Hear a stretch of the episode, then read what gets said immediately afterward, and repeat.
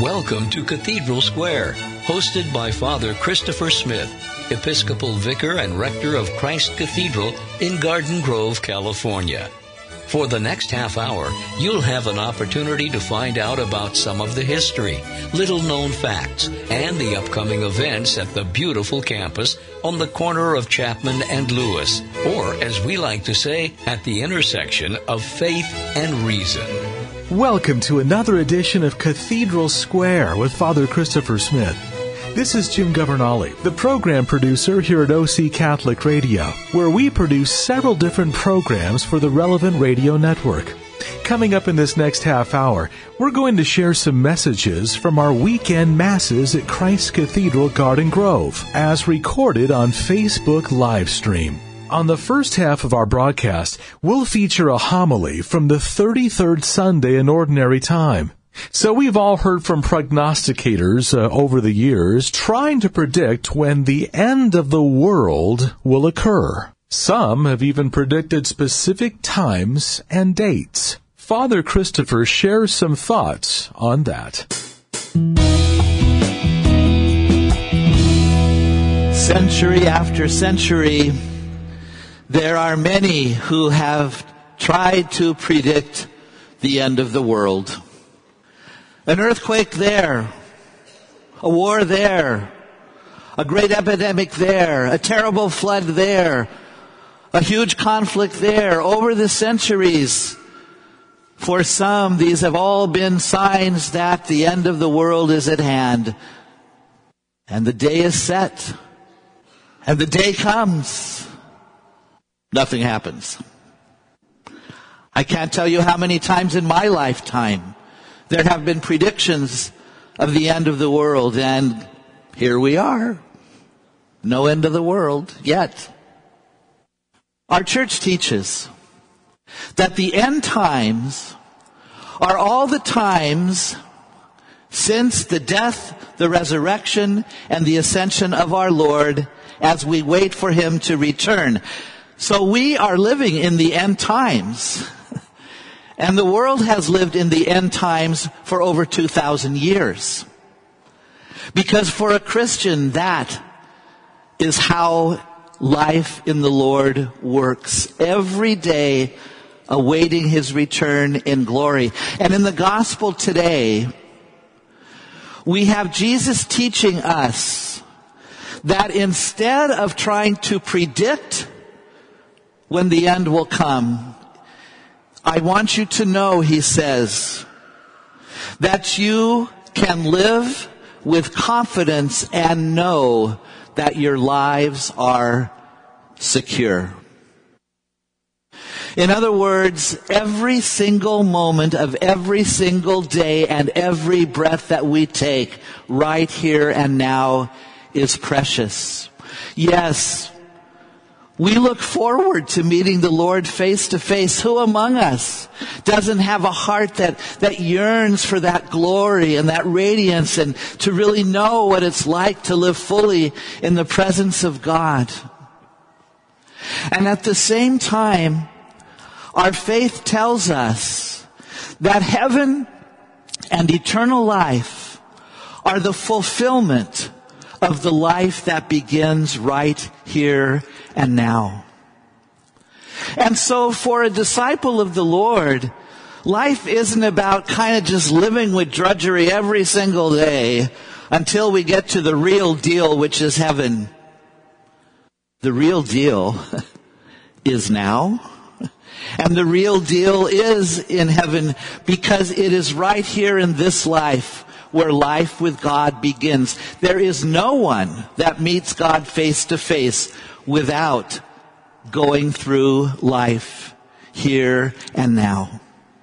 And so the invitation for us is to embrace the moment that we have, is to live every day as an opportunity to love and to be loved and to bring the love and the life of the world, of the Lord to the world. Our faith is really not about going to the Lord because of what we're going to get in the future.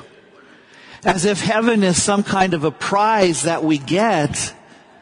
Rather, Heaven is where we're destined and life here is what we are called to live well with joy and with hope. And this is such an important message for us to remember, especially when we live in such difficult times. To remember that the moment that we have is the precious moment. And really, the moment that we're in is the only moment that we know. We don't know individually how much time we have left here on earth. The moment that I know is the moment right now. The moment where I'm preaching here at Christ Cathedral. I would have never imagined this when I was 10. The moment I know now is the moment where I'm hungry. and maybe some of you are. This is the moment that we're living in. And it's the moment where we bring and know the presence of the Lord with us. Today, as I was standing with all of these children and young people who are making this important step in your faith, I was thinking how grateful I am for you and, and how tough I know it is sometimes to live life in this world. And how scary it is sometimes. I mean, just what happened at, in, in, in Santa Clarita this past week, so close to us, and, and all of the ways that the world challenges us to be afraid and, and maybe not to know that the Lord is with us. But you know what? Your presence here today, it's really helped me. It's really helped me renew my confidence and trust that Jesus is with us. And I hope that you will always know in your lives, in every challenge that you face in every joy that you celebrate, that we are with you, that we are present to you as your family, as your mom and dad are and your brothers and sisters. Look at this place. We're all your brothers and sisters. So I hope that you always know that and that you remember that by coming to church and to be renewed in your confidence that in this life with its joys and its challenges, the everlasting life and love of our God is with you and how grateful we are for you. You know, a priest once said, Life with God after death depends on life with God after birth. that is the life that all of us have right here and now. May we help each other to carry strongly that life with us to the events and circumstances of our lives. And as we continue our journey of faith together, May we never lose sight that full life with God in the future begins where we are right here and now. My brothers and sisters in the Lord, together we thank God for the moment, the minutes, the months, the years, whatever they are that He gives us. Because that's the moment where our God lives. We wait for thy loving kindness, O God, in the midst of thy temple.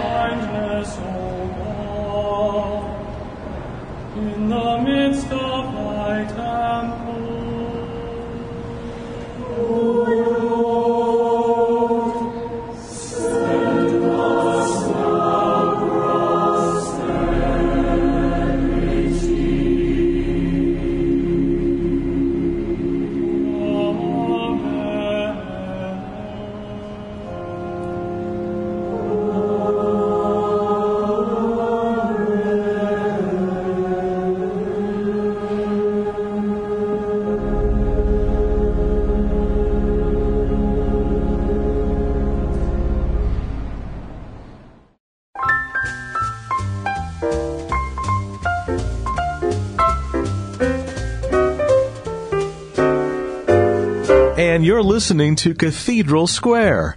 Thanks for tuning in today. Now, for the second half of today's program, we continue with Father Christopher Smith and a powerful homily that he delivered on the final Sunday of Ordinary Time, the Feast of Jesus Christ, the King of the Universe. And in taking a close look at our scripture readings for today, we find ourselves contemplating just what kind of king is this anyway. Once again, Father Christopher. I remember very well when I was a kid, and I've shared this a few times before, that when we were kids, we used to love to play this game called King of the Mountain. And King of the Mountain had as its whole purpose getting control of a designated area. So there was a place that was chosen maybe in the backyard or on the schoolyard or in a park or even a room of the house. And if you were the first one there, you could claim yourself, I am the king of the mountain. And this game had no rules. The only purpose of the whole thing was to win and to be king of the mountain. It didn't matter if you pushed and shoved and yelled and screamed. Didn't matter. The most important part was to be king of the mountain. So I'm king of the mountain. No, just kidding. Okay. now I don't need to tell you that my mom did not like this game very much. Especially because it got a little rough especially among us brothers at the time. And I'm not recommending the game either because it's really not that great of a game whose only purpose is to win and it doesn't matter what you have to do to other people to get to be the king. However, I'm thinking about it today because in some ways that game reflects or imitates sometimes what really does happen in life. There are people whose primary goal in life is to be in charge of everything and everyone. It happens that some folks have a great need to control and to dominate. And it doesn't matter the consequences on other people that allow somebody to get to that goal of controlling and dominating. It happens in organizations, in businesses in institutions. It happens in families. It even happens sometimes in the church that people sometimes are pushed aside so that somebody else can be in control. And this is what causes so many of the problems in the world. This is why, for example, there is such disparity in some corporations between the CEO and the worker who really is responsible for bringing in the money. This is why in government sometimes there are very opulent palaces and people living off of great riches while right outside the window people are dying on the street because they have nothing to eat.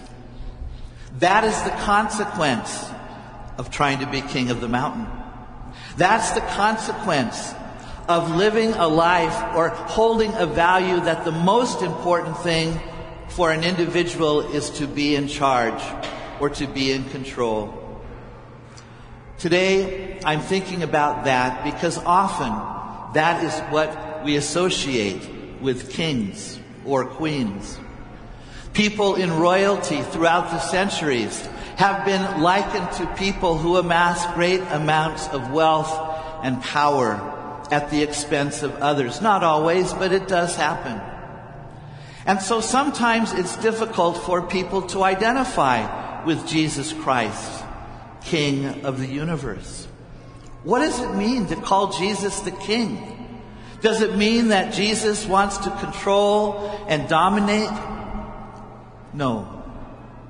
Our King Jesus Christ does not want to control or dominate. Our King Jesus wants to transform us. Our King Jesus wants to be with us, to help us bring out the best in ourselves, to make that even better. Our King Jesus Christ wants us to take a look at the parts of ourselves that still need a little work And he says, I'm with you as your king to help you smooth out those rough spots in your life. This is our king. This is our king. And you notice in Christ's cathedral, our king has a crown of thorns, and our king also has a royal crown, and that's on purpose. Because the crown of thorns represents Jesus aligning himself with our humanity. Jesus taking on the sufferings of the human condition. Jesus taking on the consequences of our sinfulness, and it doesn't win. And that's why there's the crown of glory sitting right there. Because our King gave his life, aligned himself with our humanity, not to dominate it, but to redeem it, to bring it back and to restore it, and to restore us to our original goodness. Where does our king live anyway? Does our king live in a palace? Does our king live in a castle laden with gold? No. Our king lives with people who are homeless. Our king lives with people who are materially poor. Our king lives with people who are marginalized in our world. Our king lives with those who are persecuted and those who are treated unjustly. Our king lives with those who are not given the rights that they deserve as a human person of dignity. This is where our king lives. Our king lives with us. Our king lives with us in our weaknesses, in our frailty. Our king lives with us in our doubts and our questions and our confusion. Our king does not require the perfectly pressed, elegant, rich person who comes to dazzle. No. Our king lives with who we really are in our goodness and in our frailty. Our king accompanies us in our life. What kind of power does our king have? Or better put, what kind of power does he want? Jesus wants the power to know that we trust him. The only power our king exercises in our lives is the power of forgiveness, the power of healing, the power of understanding, the power of compassion. That is the power that our king exercises.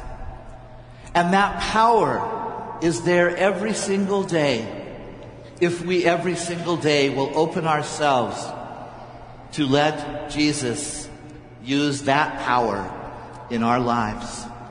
And if we do, our lives are new and our lives are different every single day. So it might be good for us to ask ourselves on this feast of Christ the King. What's the goal of our lives?